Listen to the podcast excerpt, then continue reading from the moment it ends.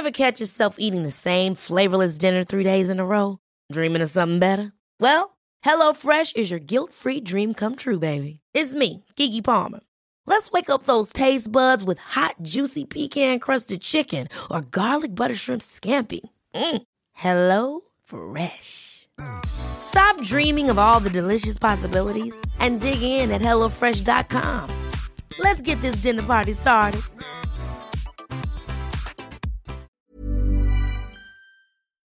You know, I love salmon so much that once in a while I actually drive up to the Matapedia River in Quebec to go fly fishing. But that's a whole lot of mileage for very few fish.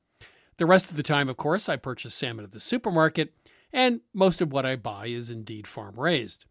Mowi farm raised salmon offers restaurant quality salmon right to your plate, and they have been in the business for over 60 years.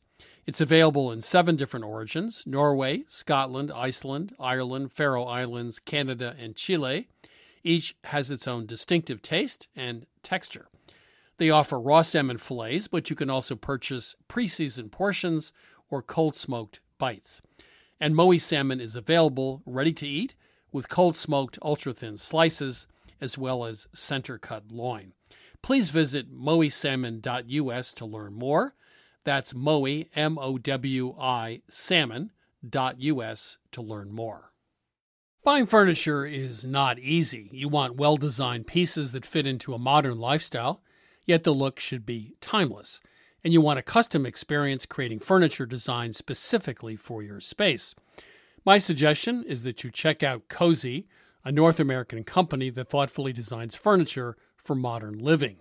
Their high quality products are delivered quickly and are easy to assemble.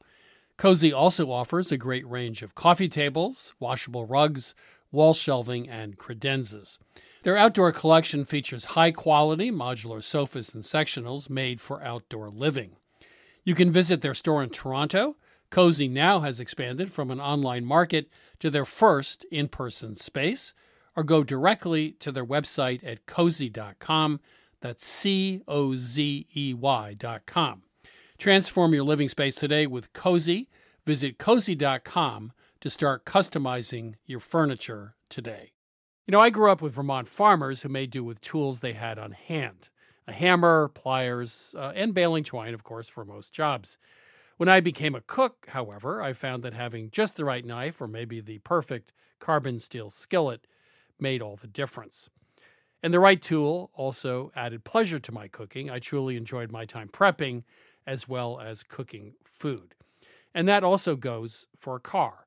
The all new Lexus GX has an exceptional capability that will have you seeing possibilities you never knew existed. Its advanced technology and luxurious interior mean that wherever you go, you'll never go without. And that includes available dynamic sky panorama glass roof, available front row massaging seats, available 33 inch all terrain tires, and available multi terrain select. Live up to the all new Lexus GX, luxury beyond limits. Experience amazing at your Lexus dealer. This is Milk Street Radio from PRX. I'm your host, Christopher Kimball. A culinary tour of Mexico usually focuses on tacos, tamales, salsa, and mole. But for chef Fany Gerson, it's all about dessert. Even when I was researching the book, people would find out what I was doing and they'd say, You could write a whole book about that? And in my mind, I was like, We could write a whole encyclopedia about it. Later on the show, we're highlighting the sweeter side of Mexican cuisine. But first, a taste of film noir. I've never seen Thursby, dead or alive. Well, you know me, Spade. If you did it or if you didn't, you'll get a square deal from me and most of the breaks. Don't know as I blame you much, man that killed your partner. But that won't stop me from nailing you. Fair enough. But I'd feel better about it if you'd have a drink with me. That's a scene from the Maltese Falcon. Humphrey Bogart plays Detective Sam Spade, who interrupts Lieutenant Dundy to make a toast. Success to crime. Film historian Eddie Muller loves scenes just like this one, where alcohol plays a big role in the smoky nightclubs and dimly lit apartments of film noir. Eddie's the host of Noir Alley on TCM, and his latest book is Eddie Muller's Noir Bar Cocktails Inspired by the world of film noir. Eddie, welcome to Milk Streets. It is my pleasure to be here, Chris. I, I thank you for the invitation. I, I, like some of the ways you describe film noir movies. You say film noir can be summarized by saying it's small stories of lives dangling in the margins. I think that's just a wonderful description. You want to sort of elaborate on that? Sure. I mean, although it was a movement in Hollywood and every studio was making eight to 10 of these a year, these just aren't mainstream stories. They're, they're tales of people who know they're doing the wrong thing, they do it anyway, and then they reap the consequences. You talk about the nightclub is the most significant public space in film noir, which is true because you always find either a bar or nightclub. And you think that's interesting territory because it's where the normal and the underworld sort of come together, right? Exactly. I mean, in so many of these movies, the nightclub represents the public space where legitimacy rubs elbows with the underworld. Invariably, these are clubs owned by guys who were like gangsters during Prohibition. And then your hero and heroine get mixed up in the middle of it. And yeah, it's just the perfect setting for all of these various social strata to mingle with music and alcohol. So if you look over all these movies, are, are there similarities in terms of what people drink? Is it just like shots of whiskey? Are they actually drinking cocktails? Was anything unusual that came up in the movies itself in terms of alcohol? Well, you know, the alcohol in these movies is used by the writers to kind of define character. So invariably, the male characters, if they're rough and tough, you know, it's just they they just want a shot. Just give me a shot of rye or you know a shot of bourbon. Bourbon is basically the go-to drink in noir for men. Why don't you quit crying and give me some bourbon? And then beyond that, people would be characterized by, you know, if they go in and order something and they're very specific about it, it kind of tells you something about the character. How do you like your brandy, sir? In a glass. I used to like mine with champagne. Champagne cold as Valley Forge and with about three ponies of brandy under it. Oh, come, come, man. Pour a decent one. You know, you, you on occasion would find them, you know, with martinis or Manhattans or old fashions. I guess those are like the three most common cocktails of that era. To keep the martinis dry, I'll be back. Okay, so let, let's go through a few of these movies and talk about drinks. Uh, DOA. I've never even heard of that movie. Wow. Well, I, I, you know, I, I bear it all here on Milk Street. Tell me about DOA. DOA is one of the more famous noir films because the premise is just so incredibly great. A guy vacationing in San Francisco, he goes out for a night on the town and he is slipped poison in his cocktail. This is no accident. Somebody knew how to handle that stuff. The amount of alcohol in your body, you must have got it in liquor. I was drinking last night. I'll arrange for your admission to the hospital immediately. Of course, I'll have to notify the police. This is a case for homicide. Homicide? I don't think you fully understand, Bigelow. You've been murdered.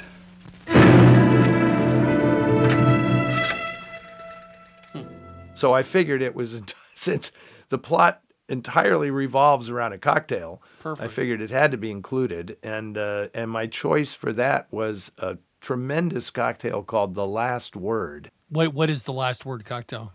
The last word is uh, gin and lime juice and uh, maraschino liqueur.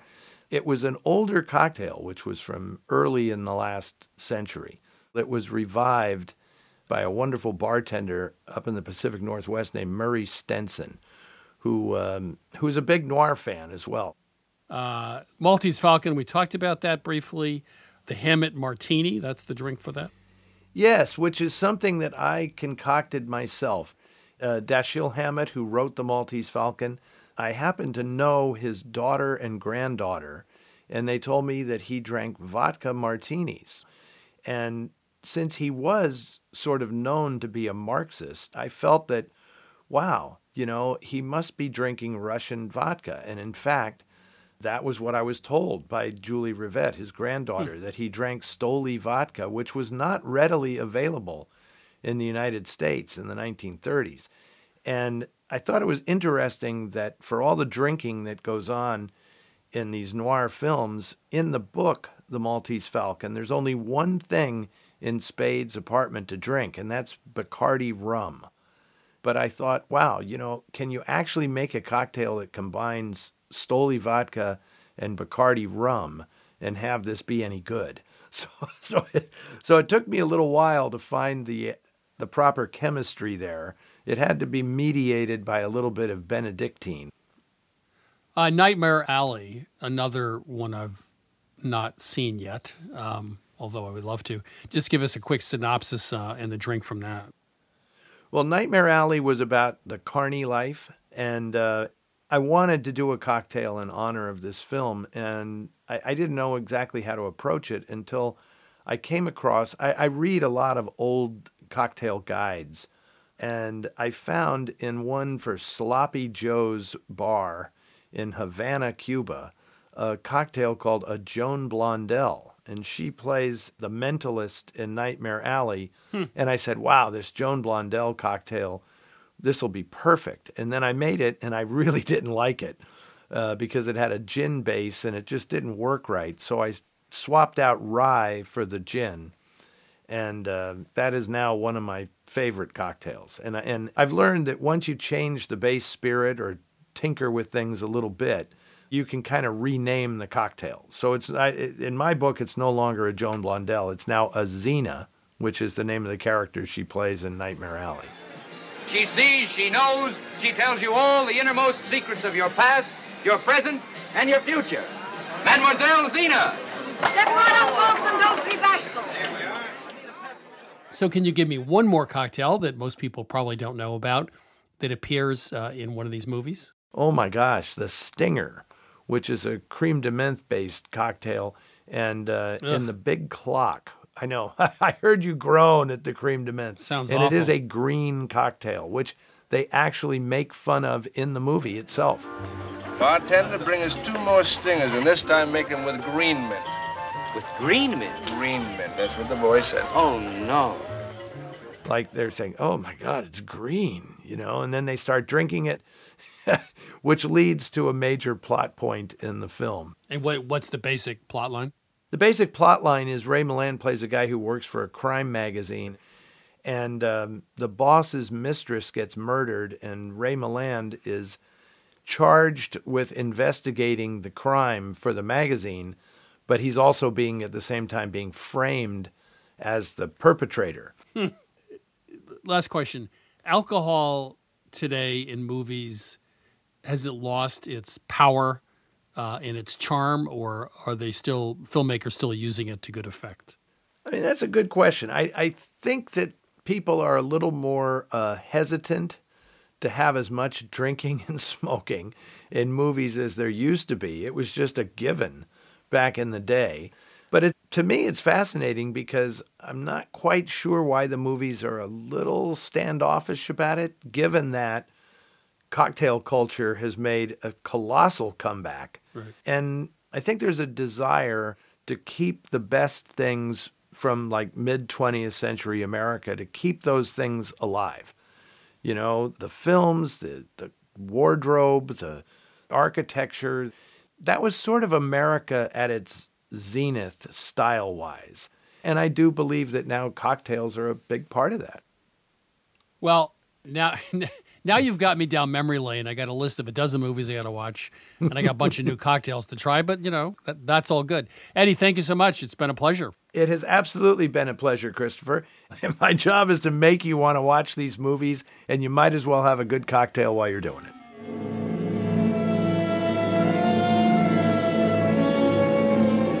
That was Eddie Muller, host of Noir Alley on TCM. His book is Eddie Muller's Noir Bar. Now it's time to answer some of your cooking questions with my co host, Sara Moulton. Sara is, of course, the star of Sara's Weeknight Meals on public television, also author of Home Cooking 101. Chris, you know, I get all excited about ingredients, and it varies from week to week, month to month, or what I've read. Do you have a current it ingredient that just floats your boat? Actually, oyster sauce at Milk Street. We've been playing around with it First of all, oyster sauce is made from oysters. I didn't know that. I thought oyster sauce was just called oyster sauce, but actually made from oysters. The good stuff. The good stuff. I got a bottle of this stuff. It's just amazing. You know, soy sauce, yeah. You know, other stuff. Uh, mirin, sure. Fish sauce, yes. But oyster sauce is really amazing. So you stuff. you use it like a point upper flavor, like Well, anytime I'm making a quick sauce for like dumplings or soba noodles or something, you just add a little bit of it in because it's sweet and thick. It also is a really good to use as one of the ingredients if you're going to baste or brush or glaze chicken oh or roast chicken. Oh yeah. Now it's very sweet, so you can't use too much, otherwise it'll burn. Mhm. But it makes this amazing glaze on chicken if you combine it with some other ingredients like soy sauce and mirin. It's one of those powerhouse ingredients, but it's also an ingredient. If you get the good stuff, it's fabulous. If you get the bad stuff, it's, It's just awful. it's probably pure It- it- sugar. yeah, yeah. it's it's probably made in overnight in a big vat somewhere. Yeah. but the real oyster sauce is yeah Very good. I love okay, it. I'll All right, check it out. let's take a call. Welcome to Milk Street. Who's calling? Hi, this is Laurel. I'm calling from Corrales, New Mexico. Hi, Laurel. How can we help you today? I've lived in a couple places where they have fish. Now I live really far from the ocean. I'm getting a box once a month from Alaska. The fish is all frozen, and I figured out pretty much how to cook the coho, the sockeye. There's also halibut and rockfish in there, but I can't get the cod right. I've tried butter basting, I've tried baking, I've tried broiling, and it's tough and it's not like what I'm used to on the East Coast cod. So I just could use some tips on how to cook this frozen cod better. Cod is very, very lean. It's hard to cook a lean fish. It just is, period. Have you ever breaded it? I know that sounds very sort of retro, but That's how I do the rockfish, and that works really well. But the cod is so much thicker that I wasn't sure it's hard to do that. that that would work. Yeah, but you could still give it a whirl. Two more thoughts, and then I'll pass you over to Chris. One is to cook it in a broth, some sort of Asian preparation with all sorts of, you know, mushrooms and ginger and garlic and yummy flavorings, and then, you know, it just can't be dry. The other one is to cook it in, Chris is going to laugh at me because this is so old style French. Cook it in a bag. Ah! So they now have these parchment bags I feel 1973 coming on. I know. But there's a reason why this is a good way to cook fish because nothing leaves the bag. So you put the fish in there, put a bunch of butter. I would put a drizzle of white wine, some shallots, some fresh herbs. You know, sometimes I'll take it more with tomatoes and olives or whatever. And then you seal the bag and you bake it in the oven. And if you put enough hmm. fat in there, it will all sort of emulsify. It's a great way to cook fish. What temperature are you thinking? 400. Yeah. And it will puff up like crazy.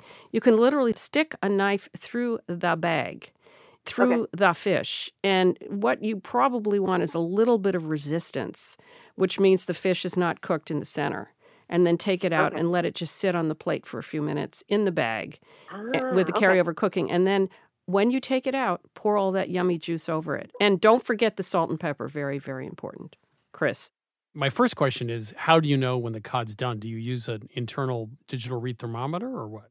Yeah, and I started with the standard 140. That seemed too high, too so I backed it off to 130.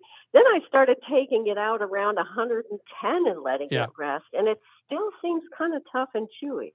If I cook fish, it's around 115 ish that I'll take it off. And some Okay. fish, like tuna, really continues cooking like crazy because it's pretty dense. But it sounds like you're not doing that wrong.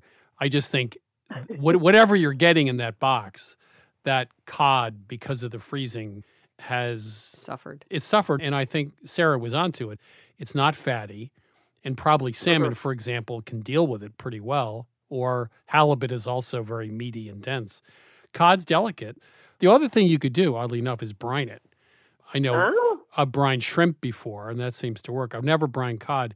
I would use a very low salt brine, but you might try brining Yeah, it for an I hour. think that's a great idea. And that might help. The salt helps the proteins retain moisture during cooking, but I would use a fairly low mixture of salt. So give that a shot. Oh, that's a great idea. I will give that a try. Yeah, do it no more than an hour with a low concentration. See what happens. Also, Okay. do try cooking the fish in a bag. It is yummy. I will. And make sure to watch a rerun of a Julia Child TV show from the 60s at the same time. Sara's eyes are narrowing, Hey, listen, lots of old things are new again. like us. Yeah. Yeah. Correct. All right. Hope that helps. Okay. Okay. Take care. It will, I'm sure. Thank you so Yeah. much. Take Thank care. you. Bye. Bye bye. Bye. This is Milk Street Radio. Sara and I are here to answer any of your questions, culinary and otherwise. Give us a ring, 855 426 9843. That's 855 426 9843, or email us at questions at milkstreetradio.com. Welcome to Milk Street. Who's calling? Hi, uh, this is Jane Mockstaller from Cincinnati. How are you? I'm doing well. Um, I had purchased a carbon steel paella pan, and I seasoned it according to the manufacturer's directions. And each time I'd get a really nice, you know, um, patina. yes, thank you. Then I'd make the paella, and as soon as I do that, the coating would be gone. So I reached out to the manufacturer, and they said it's likely the tomatoes that are taking the coating off. Is the manufacturer's direction involving an oven?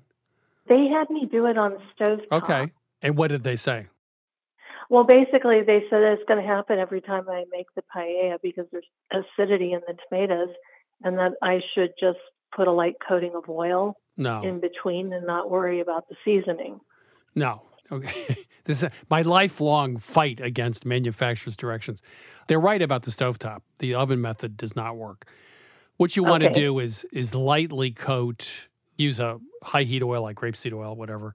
Uh-huh. Lightly coat the pan with maybe two tablespoons or so of oil. Take a paper towel, rub it in, heat up the pan. And when the pan gets really hot and it starts to smoke, turn off the heat. And during the process, as it heats up, continue rubbing the oil into the pan, right? Uh, You want to be careful not to burn your hands, so use a lot of paper towels or use an oven mitt or whatever. And then as it starts to cool down, you want to also keep rubbing the oil into the pan because otherwise it can get sticky. So you want to keep burnishing the pan with the oil. Let it okay. cool and do that like seven or eight more times, 10 more times. Just keep doing it. Like you need to take an hour, listen to your favorite show, whatever podcast. Milk Street Uh, Radio. Yeah, Milk Street Radio. Yeah, of course. And, yes. uh, and, and let it cool down and do it over and over and over again. Then you build up a nice layer. And they are right. Every time you use the pan, when you're finished using it, clean it out, not with water, no soap, and then put more oil in, heat it up, and do exactly what I said, and do that in between. The last thing is I've found with carbon steel, which I love, is I use a lot of oil when I cook now. And I've realized that most of that oil gets left in the pan, even when I do scrambled eggs or something. So you use a fair amount of oil, which will help make it nonstick, but it also helps season the pan as you cook. Okay. So don't skimp on the oil, but season in between and season seven or eight times before you start the first time. And that way you should have enough of a patina so you're not going to strip it off when you do the paella.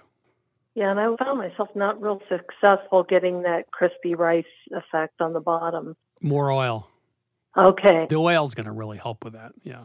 I was just going to add one thing because this is really uh, Chris's domain. But one thing I do know is when you have a nicely seasoned pan and somehow, for some reason, even against your best efforts, food gets stuck in the bottom of it, don't wash it, don't use soap. Everybody knows that. But take kosher salt to it and some Oh. oil and like a Dobie pad, like a you know non-abrasive pad of some kind, and rub it with the kosher salt, and that should get rid of that. But I think Chris is probably right about the oil. That makes a lot of sense to me. Just use more. Okay. And I think um, I'm filling my paella pan too full. I probably would get a better result without overcrowding. Yeah, that's true. I spoke to Jose Andres about that a few years ago. And when he makes paella, it's in a huge pan, but it's very thin. It's not like six inches of stuff, you know, seafood and rice and saffron, everything else piled in. It's a fairly thin layer, and that's how you get that really crispy bottom. Oh, okay. Oh, this is so exciting. I can't wait to do up a new batch. I really appreciate you taking the call. Thanks for calling. Well, thanks for everything. I really appreciate Love the show. Thank you. Thank you. Take care. Bye-bye. Bye bye. This is Milk Street Radio coming up the sweeter side of Mexico with Fany Gerson. That's up after the break.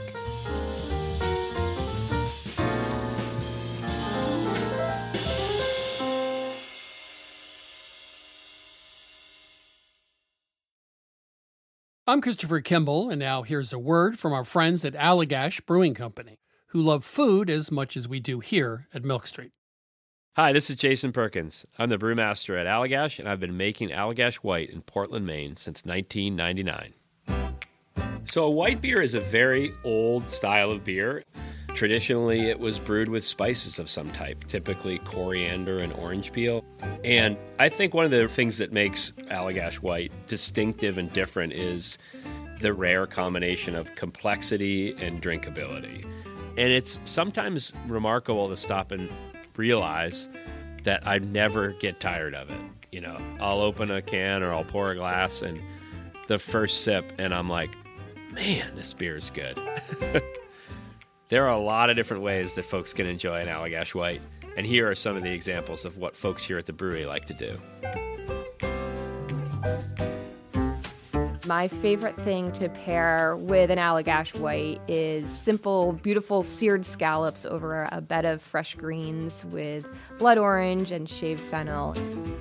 My favorite would probably have to be like an Italian or a hoagie, capicola, pickled vegetables, crusty bread. It's got that nice lemony, zesty character that just gets you ready for the next bite.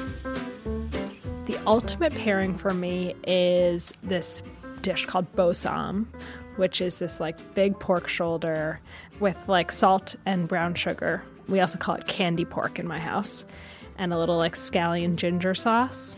It's like lettuce, rice, pork, sip of white, lettuce, rice, pork, sip of white, and it's just perfection. My other top choice was like a hot dog. Like just have a hot dog and have an Allagash White. You don't need to dress it up. There's something about mussels with beer, especially the white, that is just so good. I feel like it goes really well with different soft cheeses that aren't too dominant, but then also with like spicy Indian food. So I think it's just really versatile. I could imagine like something like um like lemon meringue pie. That would be really nice. Pairing Allagash White with carrot cake is a thing of beauty. This maybe it sounds really boring, but pepperoni pizza. I feel like after a long week, having like a nice warm pepperoni pizza and a cold Allagash White is just like you made it. Like you did your week. You deserve this pizza. You deserve this beer. It's perfect in summer. It's perfect in winter. I haven't really found a flavor that I don't think works really well with Allagash White. Yeah, so not only do I drink it while I cook, I often cook with it. So if I'm creating some kind of stew, I'll add a little bit of Allagash White to it. A lot of people use Allagash White in like a fried fish batter. Anywhere where you can add like a spritz of lemon or a spritz of lime, that could be the beer. We are very food minded here at Allagash, obviously. and I think because of that, Allagash White is kind of subtle in a way that not all beers are. And I think that makes it very food friendly. I think it tends to unlock qualities in the food that you otherwise wouldn't necessarily notice. Like it's not too hoppy or it's not too sweet, so it sits right in the middle and sort of brings the flavors of the dish to life. If you ask anyone here at Allagash, we're pretty much all stands for this beer. We love it so much because every time you have it, you pick up something new. Every time you come back to it, you're reminded, like, oh, wow, yeah, that's really good. This is Jason Perkins again. Just want to say thanks to everyone at Allagash for sharing. You can try Allagash White at home too. Head to allagash.com slash locator to find Allagash White near you. For 21 plus only, please drink responsibly. Allagash Brewing Company, Portland, Maine. This is Milk Street Radio. I'm your host, Christopher Kimball. Right now, it's my conversation with Chef Fany Gerson. She's the owner of Fan Fan Donuts in Brooklyn, also author of three cookbooks, including My Sweet Mexico. Fany, welcome to Milk Street. Thank you so much. I'm so excited. So, tell me about your neighborhood where you grew up in Mexico City. I've been there a few times. It's just such a huge city, and every neighborhood is so different. So, what was your neighborhood like? So, my neighborhood nowadays is very posh and very fancy. It's called Polanco. um, and when I was growing up, it was, I mean, it was a nice neighborhood, not not the way it is now, but it was very, you know, residential. And it was just really nice. You had like a lot of local, small, you know, restaurants and shops and things like that. You said that sweetness in Mexico is all around, even in death, which I thought was, I think, a charming thing to say. So I had no idea of the extensiveness of sweets and the differences geographically. So is, is this something that's obviously known to people in Mexico, but it doesn't doesn't seem to be it's known that well here uh, north of the border. Yeah, I think that you're you're right about that. I think even when I was researching the book, people would find out what I was doing and they'd say you could write a whole book about that. And in my mind I was like we could write a whole encyclopedia about it. And that's one of the main reasons why I wanted to write the book because a lot of these sweet traditions in Mexico, they're part of an oral tradition being passed down from generation to generation. So a lot of these are being lost because newer generations are not interested or even, you know, they're not consumed as much. But Mexico has a very rich sweet culture and it is very regional. So, for example, in the north of Mexico, uh, there are a lot of sweets made from uh, goat's milk. In the tropical areas, uh, like Veracruz, you have uh, a lot of confections made from tamarind and coconut and things like that. And there's certain sweets or desserts that you can find only in a specific town of a specific city of a specific region. I also liked your discussion of Arab influence and Spanish influence. You know, I once asked someone about Mexican cooking. They said, "Well, do you mean the Spanish influence? Do you mean the Aztec influence?" but you also you also brought up the Arab influence because I guess after the seventh or eighth centuries in Spain, obviously there was a lot of influence there. So, um, you want to talk about that because that that's a new new idea to me. Yeah, I mean, you know, if you think about one of the most popular Mexican desserts is flan. So flan came from the Spaniards, but there was also a very big migration of Lebanese to Mexico. Um, and you see that in more in like savory cuisine, but it definitely made its way to the sweet side as well. Like we have these sugar figurines called alfeñiques that are made for Dia de Muertos but that came straight from the Arab countries. Um, so, paletas, is that right? Yes. These sound fabulous. Uh, and again, it's not something I've had. So, you want to describe them? Yeah, so paletas are basically all natural ice pops. There's a lot of fruit and water based ones and there's creamy ones. Some of them have chunks, some of them are smooth, some of them have chili powder. They're layered, they're very playful, and they're they're just delicious.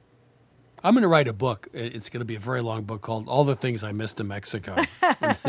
I could go through like 5,000 entries. Um, burnt milk ice cream, you talk about a fair amount uh, from Oaxaca. So, w- what is burnt milk ice cream? So, burnt milk ice cream is exactly what the name sounds. You literally burn the milk, and they used to use these iron, uh, kind of like an ironclad that used to heat up to burn the milk. And that's definitely Spanish influence for mm. sure, because in the Basque country, they have a lot of desserts that are made the same way.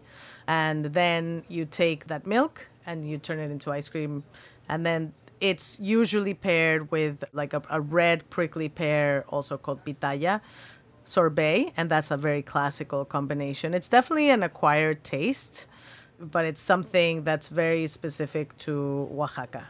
What does it taste like? Can you describe it? It tastes like burnt milk. so it's a little bit bitter, um, slightly sweet, but the predominant flavor is bitter in the back of the throat. And then the ice creams in Mexico are not creamy in the way American ice creams are. It's closer to a gelato, right. so the mouthfeel is more um, silky. So, okay, what is it about donuts? Like, I, I was uh, in Paris. I went to a Vietnamese takeout shop, and they had all these donuts. That was like their big thing: donuts and banh mi. And I was in a Mexican pastry shop in uh, Orange County. I went in for breakfast, and there were donuts. Are, are donuts sort of ubiquitous or they all come from very different traditions? Because you see them all over.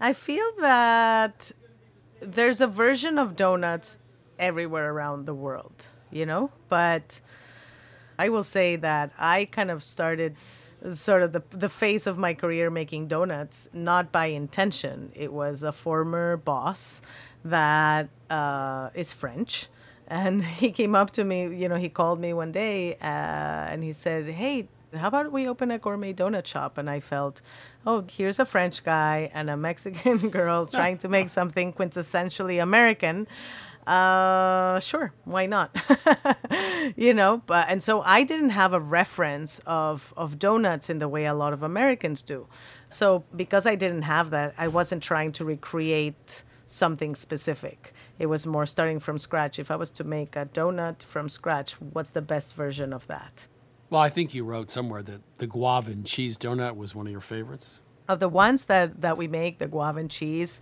was one of the first that i knew I had to have. And so we made this long donut, and it's filled uh, with a cream cheese filling, guava glaze, and then it has a brown butter walnut topping. And so there's a lot of Mm. flavors, a lot of textures. And I think that that donut is one of the examples of my own cultural blend by migrating to this country and doing something that is is so quintessentially American. Uh, making candy out of beans.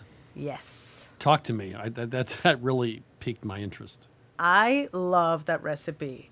And when I made them, I was so excited. And I would take these candies to people. I'm like, guess, guess what it is. Guess what the main ingredient is.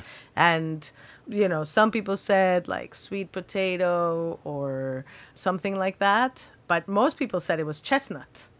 And Huh. it wasn't. They're beans. And they're, it's so, so, so good. So, okay, it's midweek. My favorite question. Hmm. You don't have a ton of time. Um, are there things that are sort of go to recipes for you personally that are not too hard, but they reflect your experience with Mexican cooking and baking? I mean, arroz con leche is the first thing that I think of. And, and uh, how is your rice pudding would be different than, let's say, a New England rice pudding? Um, I don't know what a New England rice pudding is like. What is that like? Well, there, there's baked rice pudding and there's stovetop. So Oh. stovetop is cooked with Yeah. usually water to start with and then milk or half and half, and it's just a creamy stovetop version. Or you can bake it; it's a little more custardy and thicker. Ah, that sounds delicious. It's no, it's definitely on the stovetop and it uses Mexican cinnamon and I always bring rice from Mexico back, but you can use other rice. But it's the scent of the Mexican cinnamon.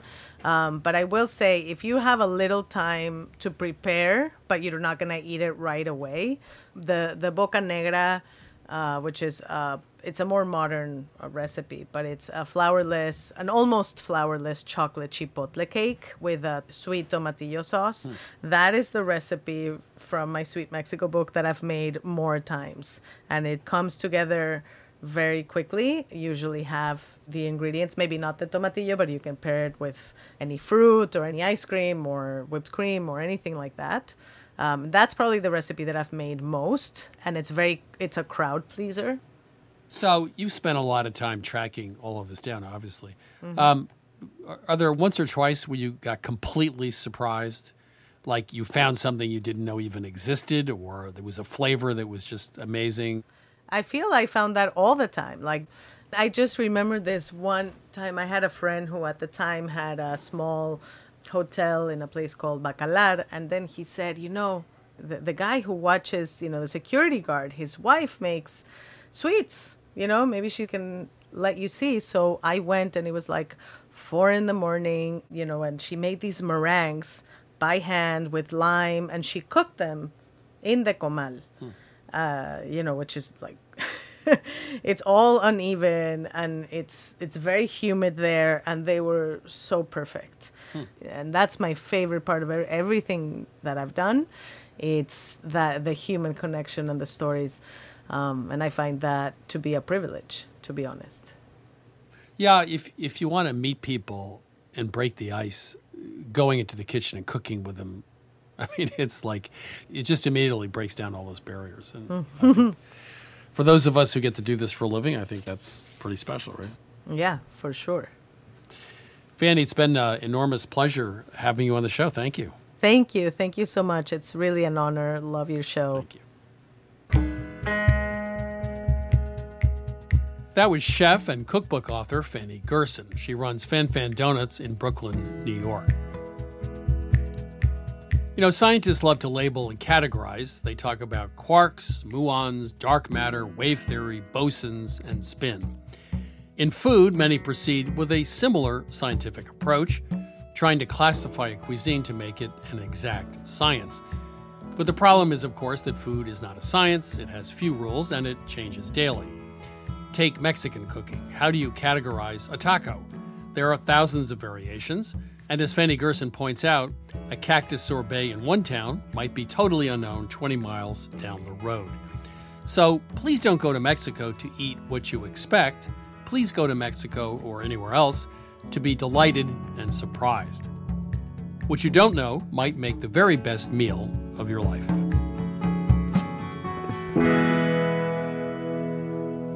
I'm Christopher Kimball. You're listening to Milk Street Radio. Now let's head into the kitchen with J.M. Hirsch to talk about this week's recipe Korean fried chicken. J.M., how are you? I'm doing great. You were just in South Korea, and to nobody's surprise, you ate a lot of fried chicken. but there are two things that are surprising the number of places that serve it, and two, the fact they've taken this to an entirely new level as opposed to the tradition here, right? Uh, yeah, you know, it's easy to eat a lot of fried chicken in a country where there's some 87,000 restaurants and vendors selling fried chicken. And I mean, there are whole streets dedicated to selling nothing but fried chicken. It is mostly a late night snack with many beers served alongside, but it is really a part of the culture. I mean, you go out for fried chicken, it is what you do and it is wonderful.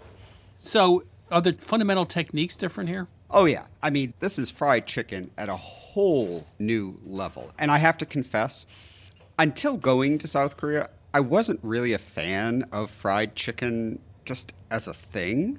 For me, the breading tends to be too heavy, too thick, and the meat tends to be too dry, overcooked, Korean fried chicken, which they love to call KFC, is an entirely different animal. So there are three things that really set it apart. The first thing is that the meat stays moist, like really moist, a truly delicious meat.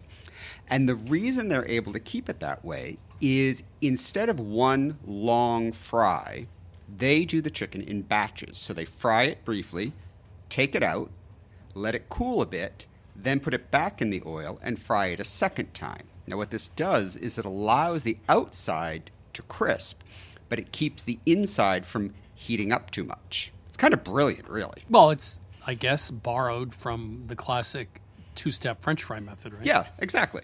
And I'm not going to get into who came up with it first. We'll just leave that be. the second thing that really sets it apart is this incredibly light battery coating. It's not really a batter it's a slurry. It's not breading. It is a wet cornstarch based or potato starch based mixture that it's like crepe batter thin. And hmm. they dunk the chicken in it very briefly, and then they throw it in the oil to fry. And the result, which I thought, frankly, when I saw it done, I thought it was going to be a mess. But it fries up so beautifully light and crisp, it completely, completely won me over. The final thing that really sets Korean fried chicken apart is the sauce. It's this sticky, sweet, heat, savory sauce. And of course, there are a million recipes for it. But the ones that I had most often combined gochujang, but also honey, some dry sugar, some rice vinegar, garlic, oftentimes ginger. And the combination is, you know, you take this freshly fried chicken still steaming hot. You throw it in a bowl with this amazing sauce. You toss it, you toss it, and you eat it right away. And the result is you get this incredibly moist chicken, this wonderfully crisp crust on the outside. It's really, truly wonderful. Yeah, this reminds me of when I was in Paris not too long ago, Vietnamese chicken wings, mm-hmm. where they, they fry the chicken wings. They use, I think they use potato starch or whatever. And then they use a small wok and just toss it and cook it with fish sauce and a little sugar. So you have the similar concept of the coating and then a really nice sauce. So is there a marinade here, or is there just a sauce, or what? Yeah, you know, it, not everybody does this, but one of the lessons we learned that was really cool is a marination for the chicken that is then turned into the slurry. I met a bunch of folks who would marinate the chicken in soy sauce, some ginger, a little bit of gochujang, stuff like that, and let it sit for half an hour or so, and then take that out and use the remaining marinade as the basis for the slurry, adding some cornstarch or potato starch to that, and then throwing the chicken back in it to coat. So now Mm. you've taken those same flavors, and obviously you've marinated the chicken in it, but now you're drawing them in a second way by turning them into the slurry that becomes that wonderfully crisp coating. So I have to ask the question, which is on everyone's mind right now: How do you eat this? It's got this sticky sauce on it. Is this knife and fork chicken, or are you just? It's I mean, mess. it certainly is for me because I can't stand getting my fingers messy when I'm eating, but a lot of people just dig right in. So Korean fried chicken, a double fry, a new technique, a thin coating, and a great sauce. Sounds fabulous. JM, thank you. Thank you.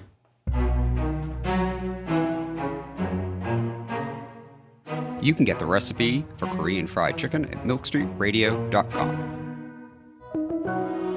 This is Milk Street Radio. After the break, we explore the mythical history lurking in your spice cabinet. That's coming up.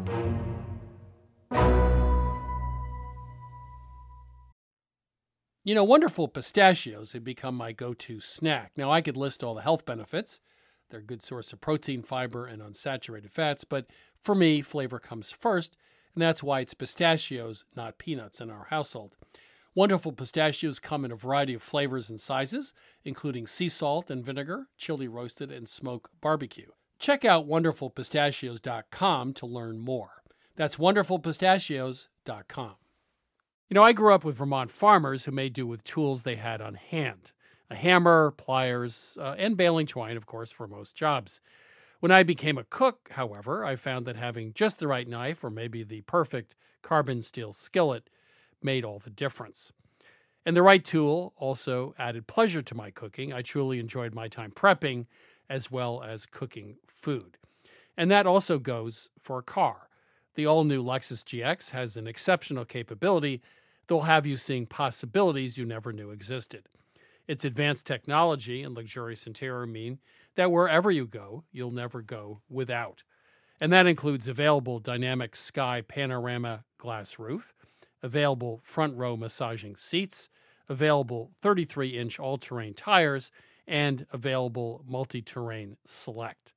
Live up to the all new Lexus GX, luxury beyond limits. Experience amazing at your Lexus dealer. You know, I love salmon so much that once in a while I actually drive up to the Matapedia River in Quebec to go fly fishing. But that's a whole lot of mileage for very few fish. The rest of the time, of course, I purchase salmon at the supermarket, and most of what I buy is indeed farm raised. Mowi Farm Raised Salmon offers restaurant quality salmon right to your plate, and they have been in the business for over 60 years. It's available in seven different origins Norway, Scotland, Iceland, Ireland, Faroe Islands, Canada, and Chile. Each has its own distinctive taste and texture. They offer raw salmon fillets, but you can also purchase pre seasoned portions or cold smoked bites. And Mowi salmon is available ready to eat with cold smoked ultra thin slices as well as center cut loin. Please visit mowisalmon.us to learn more. That's Mowi, M O W I, salmon.us to learn more. Ever catch yourself eating the same flavorless dinner three days in a row? Dreaming of something better? Well, HelloFresh is your guilt free dream come true, baby. It's me, Keke Palmer. Let's wake up those taste buds with hot, juicy pecan crusted chicken or garlic butter shrimp scampi. Mm. Hello Fresh. Stop dreaming of all the delicious possibilities and dig in at HelloFresh.com. Let's get this dinner party started. Hi, I'm Daniel, founder of Pretty Litter. Did you know cats tend to hide symptoms of sickness and pain? I learned this the hard way after losing my cat, Gingy. So I created Pretty Litter, a health monitoring litter that helps detect early signs of illness by changing colors, saving you money and potentially your cat's life. Pretty Litter is veterinarian developed, and it's the easiest way to keep tabs on your fur baby's health right at home. Go to prettylitter.com and use code ACAST for 20% off your first order and a free cat toy. Terms and conditions apply. See site for details.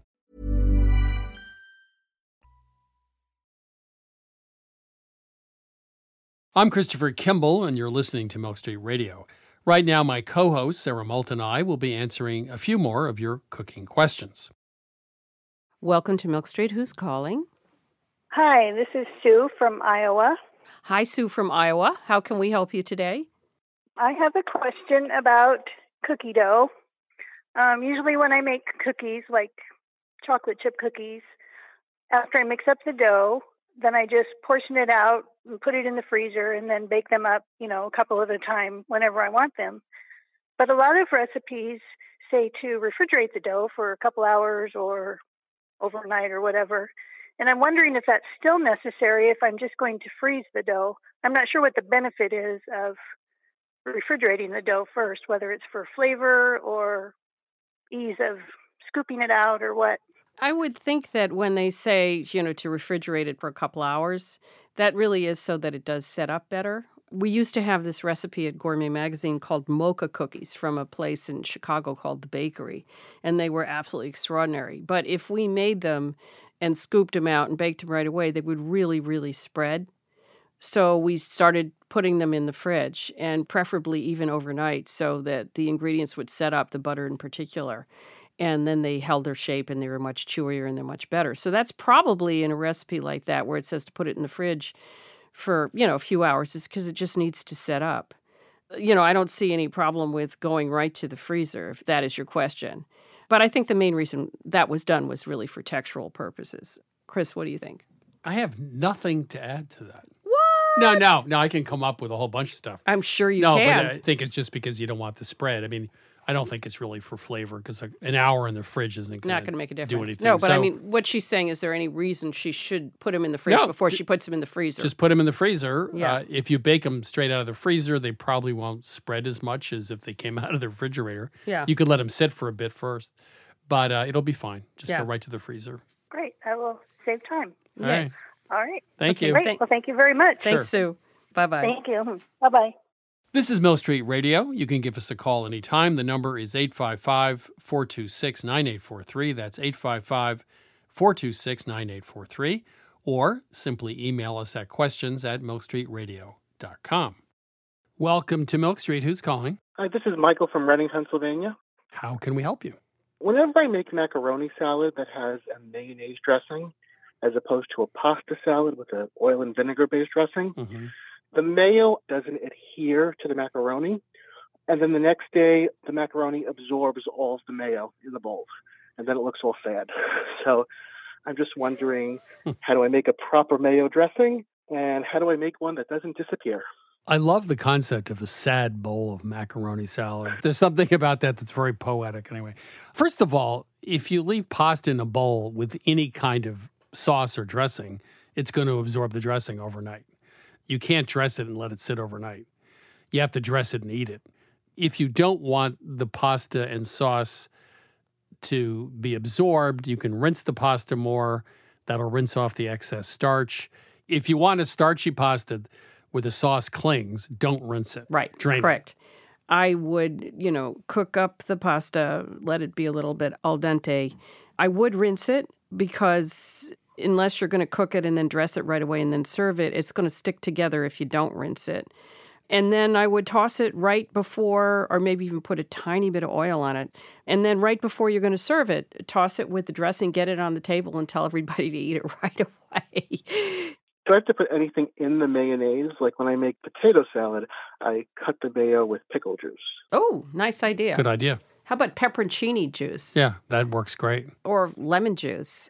If you're using store bought mayonnaise, even some brands that I like, they're always too sweet. So I always add lemon juice. That's a good idea. Oh, you know what also is nice? You know, they always tell you when you're chopping fresh herbs to not bruise them because they sort of get wet and nasty. But for me, the exception is when I'm making an herb mayonnaise, I'll throw everything in the blender, like tons of basil and maybe some chives and parsley and mayonnaise and whiz it up, which really thins the mayonnaise down, but still it's a sauce. And that's really delicious tossed with pasta and stays very green. And you get much more essence of the herbs than just chopping them. And I've also seen recently flavored mayonnaises with like yuzu, which is sort of an orange grapefruit flavor, which you might want to play with a little bit too, just add a little extra flavor. Thank you very much. Thanks for calling. All right. Okay, Yeah. Michael. Bye. Thank you. Bye. Bye. You're listening to Milk Street Radio. Now let's get a linguistics lesson from our friends Grant Barrett and Martha Barnette, hosts of A Way with Words. Grant and Martha, what's going on? Hi, Chris. Well, we're thinking about royalty since we're with the king of all media, that being you. oh, great. and we're thinking about the royal herb basil. Did you know that it comes from a Greek word meaning king? No, I did not. Yeah, the word basil, or basil, as we like to say in uh, the United States, comes from the Greek word basileos, which means king. It was a royal spice used in medicine and perfume, and in French it's sometimes called l'herbe royale, the royal herb.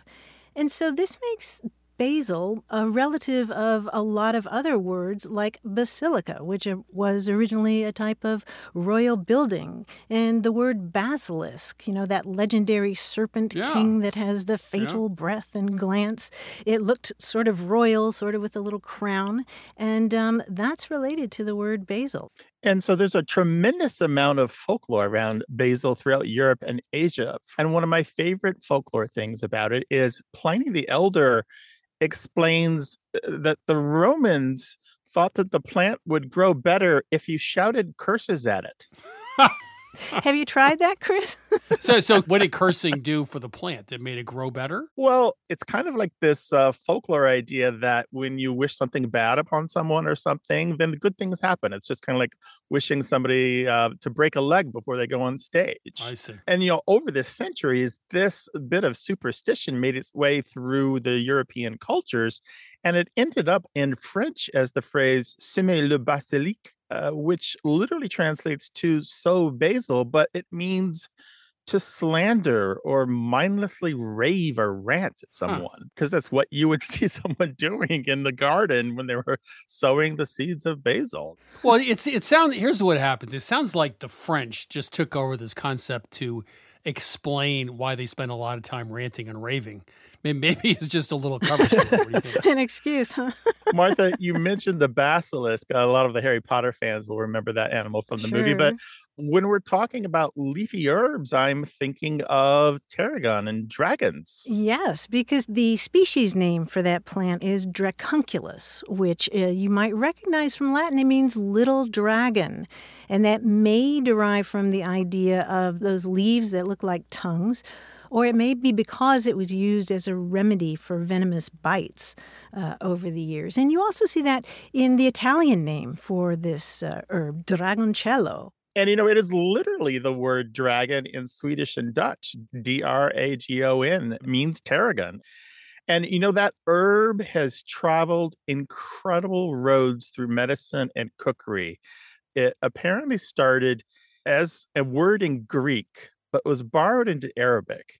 And it shows up in medical uses in the 10th century and then borrowed back into Greek, which loaned the word out into other languages, including Latin, where it shows up in records being used in cooking, and then Old French, and then Modern French, and then Modern English. And this is a just amazing story how this herb and this word have moved together. Well, let's be a great kids book. Tarragon, the little herb that could. and and uh, tarragon could have a friend because there's another critter in your spice box um, coriander coriander comes from a greek word koris which means get this bedbug Gee, that's really comforting. it's like coriander seed may look like a big bug. I don't Well, know. but it's not the seed, Chris. It's the smell. The Greeks Ah. thought that it smelled like bed bugs. Now, how they knew what bed bugs smelled like, I don't know. Well, as as many people, when asked what period of history would you prefer to live, people say none. Because everyone had bed bugs, among other problems, right? But uh, Martha, there's a flower connection here. You are well known for your flower etymology. Well, yes, the flower Coreopsis, this beautiful little yellow flower, takes its name from the same linguistic root, not because it smells like bed bugs, but because the seeds resemble those little insects. In fact, another name for Coreopsis is tick seed or tick weed because they actually look like they have little antennas, those seeds. You know, I don't think you guys are, are really helping out the old spice herb cabinet thing here. I mean, it's, it's like the smell of bed bugs, the taste of dragons. People are like tossing out their coriander as we speak. Well, we could talk about a much more appealing fragrance word, and right. that's nutmeg, which actually comes from words that mean musk smelling nut. In the United States, musk melons were sometimes called nutmeg melons. Really?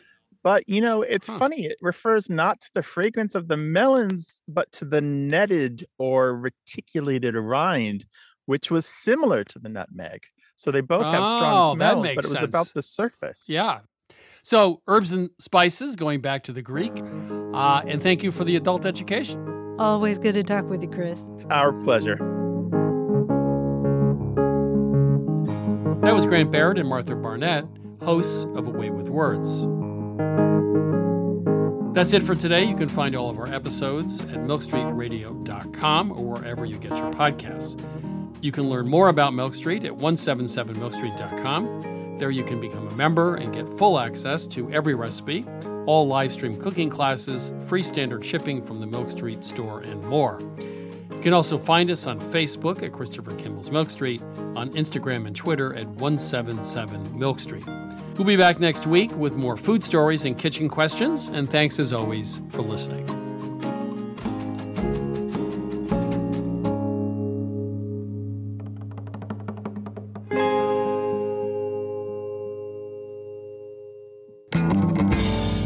Christopher Kimball's Milk Street Radio is produced by Milk Street in association with GBH.